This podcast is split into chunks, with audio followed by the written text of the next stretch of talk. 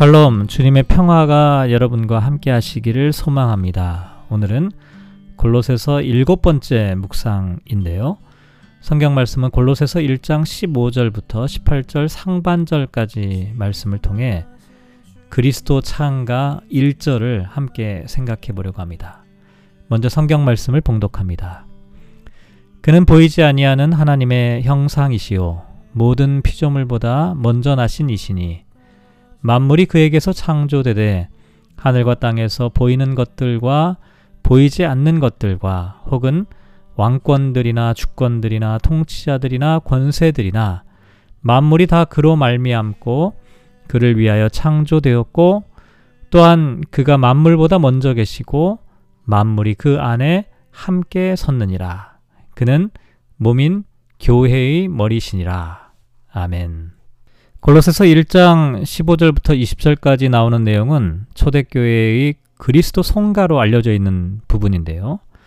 이 부분을 따로 이렇게 구분할 수 있는 이유는 앞뒤 문맥과 뚜렷하게 구분되는 독립적인 찬송가 가사의 성격을 지니고 있기 때문입니다. 예를 들면 바로 앞에 있는 13절에서 주어는 그 하나님이라고 되어 있고요. 14절에서는 우리가 주어입니다. 그런데 15절부터는 그 여기서 그는 그리스도를 나타내는데요. 이 그리스도가 주어로 되어 있습니다. 그리고 21절로 넘어가 보면 다시 너희가 주어로 나오면서 다른 주제로 넘어가고 있죠. 그래서 14절까지는 주로 하나님 하나님 아버지를 향한 찬송과 감사가 주제라면 15절부터는 그리스도께서 찬송의 대상으로 나타나고 있습니다. 어쨌든 이 15절부터 20절까지 나와 있는 그리스도의 찬가, 그리스도 송가는 기독교의 구원론과 또 기독교의 신앙에 대해 에, 대단히 지대한 영향을 끼쳤던 어, 그러한 본문이라고 할 수가 있습니다. 먼저 오늘은 15절부터 18절 상반절까지만 살펴보려고 하는데 그리스도의 송가의 1절에 해당되는 부분입니다. 여기에는 우주적인 차원에서 그리스도의 사건을 노래하고 있는데요. 먼저 15절 말씀에 보면 그는 보이지 아니하는 하나님의 형상이시요 모든 피조물보다 먼저 나신이다 이렇게 말합니다. 예수 그리스도를 보이지 않는 하나님의 형상이라고 말하고 있는데요. 창세기 1장 26절과 27절에 보면 인간이 하나님의 형상으로 창조되었다는 그런 말씀이 기록되어져 있습니다. 그런데 인간은 죄와 타락으로 인해 더 이상 하나님의 형상을 소유하지 못하고 잃어버리게 되었죠. 그래서 더 이상 하나님의 형상을 볼 수 없게 되었습니다. 그런데 예수 그리스도께서 보이지 않는 하나님의 형상을 보여주셨다는 것입니다. 이런 점에서 그리스도는 어떤 분이냐? 하나님의 형상을 보여주시는 분. 다시 말해서 하나님의 현현, 하나님의 나타나심을 보여주는 분이다. 이렇게 말할 수가 있습니다. 또한 15절 하반절을 보면 그는 모든 피조물보다 먼저 나신이다 이렇게 말합니다. 이 표현도 창세기 말씀을 배경으로 생각해 볼 수가 있는데요. 먼저 나셨다라고 하는 것은 다른 자녀들보다 우월한 지위를 갖는 법률적인 개념으로부터 시작되었습니다. 그래서 흔히 장자권을 나타내죠.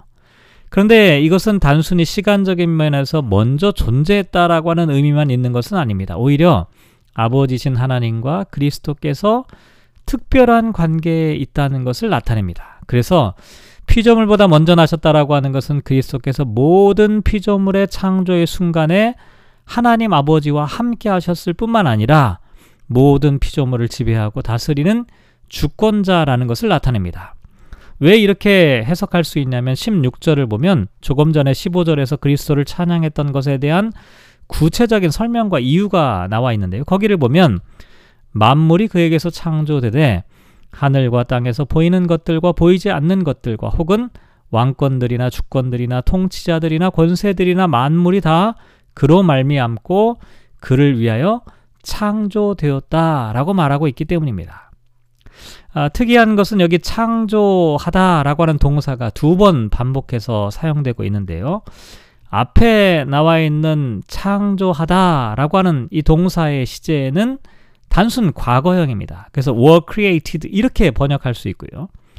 뒤에 나와 있는 이 창조하다라고 하는 이 동사의 시제는 현재 완료형 시제입니다. 그래서 have been created 이렇게 번역을 해볼 수가 있습니다. 이것은 어떤 의미가 있냐면 처음에 나와 있는 이 창조하다 이것은 이례적인 태초의 창조를 의미하고 완료형으로 되어진 창조하다라고 하는 것은 처음 창조된 이후부터 지금까지 계속된 창조를 나타내는 그런 의미입니다. 다시 말씀드려서 그리스도께서 처음 창조에도 함께 하셨을 뿐만 아니라 지금까지도 하나님의 통치와 다스림을 통해 계속적인 창조를 이어가고 계신다라고 말할 수가 있는 것이죠.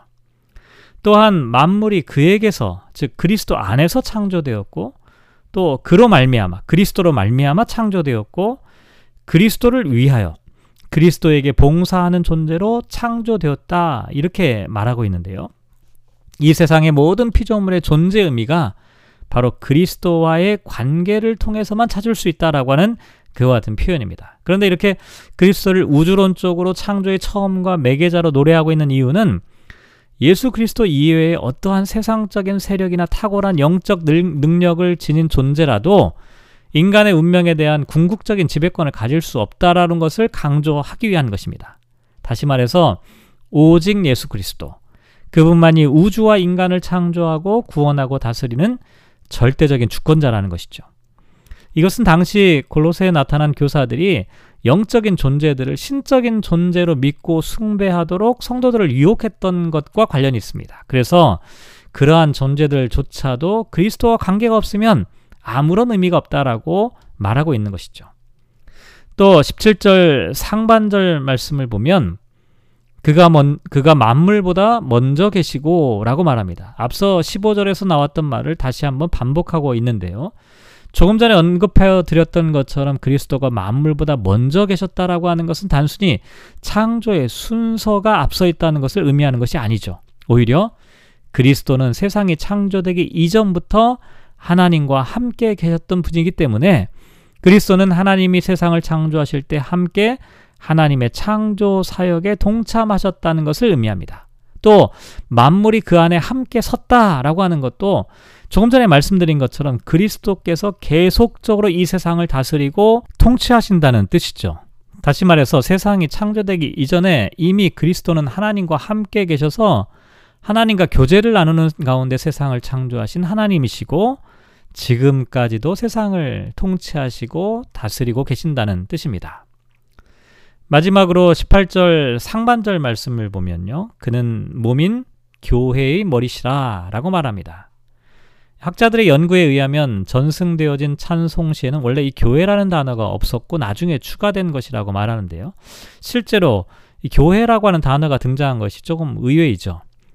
아, 그래서 처음에는 아마도 그리스도께서 모든 피조물, 몸의 머리라고 하는 의미에서 창조 세계에 대한 그리스도의 주권을 강조하는 표현이었던 것으로 보입니다. 그런데 몸인 교회의 머리라고 어떻게 보면 약간 축소된 표현을 사용하게 된 이유는 그리스도께서 창조 세계의 머리이지만 그 주권이 인정되고 고백되며 또 높이 찬양되는 것은 오직 교회뿐이기 때문입니다. 그래서 그리스도께서 우주론적인 몸의 머리임에도 불구하고 교회에서만 머리로 인정받는 현실을 보여주면서 교회는 복음을 전파해 온 세상이 그리스도를 머리로 고백하고 찬양할 수 있도록 해야 하는 선교적 사명을 지닌 공동체라는 것을 나타내는 표현이라고 할 수가 있습니다.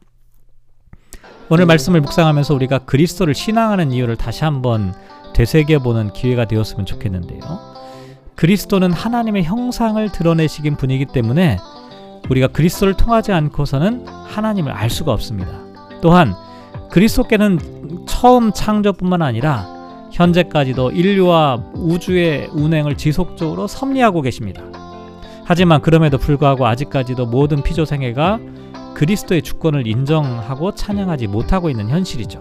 그러니까 우리는 모든 피조 세계가 그리스도를 찬양하고 높일 수 있도록 복음을 전하는 사명을 교회의 사명을 다해야 한다라고 할 수가 있는 것입니다. 오늘 말씀을 묵상하며 이렇게 기도하면 어떨까요? 그리스도 안에서 숨겨진 하나님의 형상을 발견하게 하소서. 하나님과 함께 온 세상을 창조하신 예수 그리스도를 찬양하게 하소서. 예수 그리스도께서 온 세상을 통치하시고 섭리하신다는 사실을 기억하게 하소서. 모든 피조물이 그리스도를 찬양할 수 있도록 복음을 전하는 사람이 되게 하소서. 사랑하는 성도 여러분, 오늘 하루 주님을 찬양하는 하루가 되었으면 참 좋겠습니다. 우리가 왜 주님을 찬양하고 주님을 찬양한다는 의미가 무엇인지를 오늘 우리에게 말씀해 주셨습니다. 주님을 통하지 않고서는 하나님의 온전하심을 바라볼 수가 없습니다. 주님은 지금도 우리를 다스리고 인도하고 계십니다. 우리는 온 세상의 모든 사람들이 주님을 인정하고 찬양하고 고백할 수 있도록 오늘 하루 동안 주님의 복음을 전하는 저와 여러분 되시기를 주님의 이름으로 축복합니다.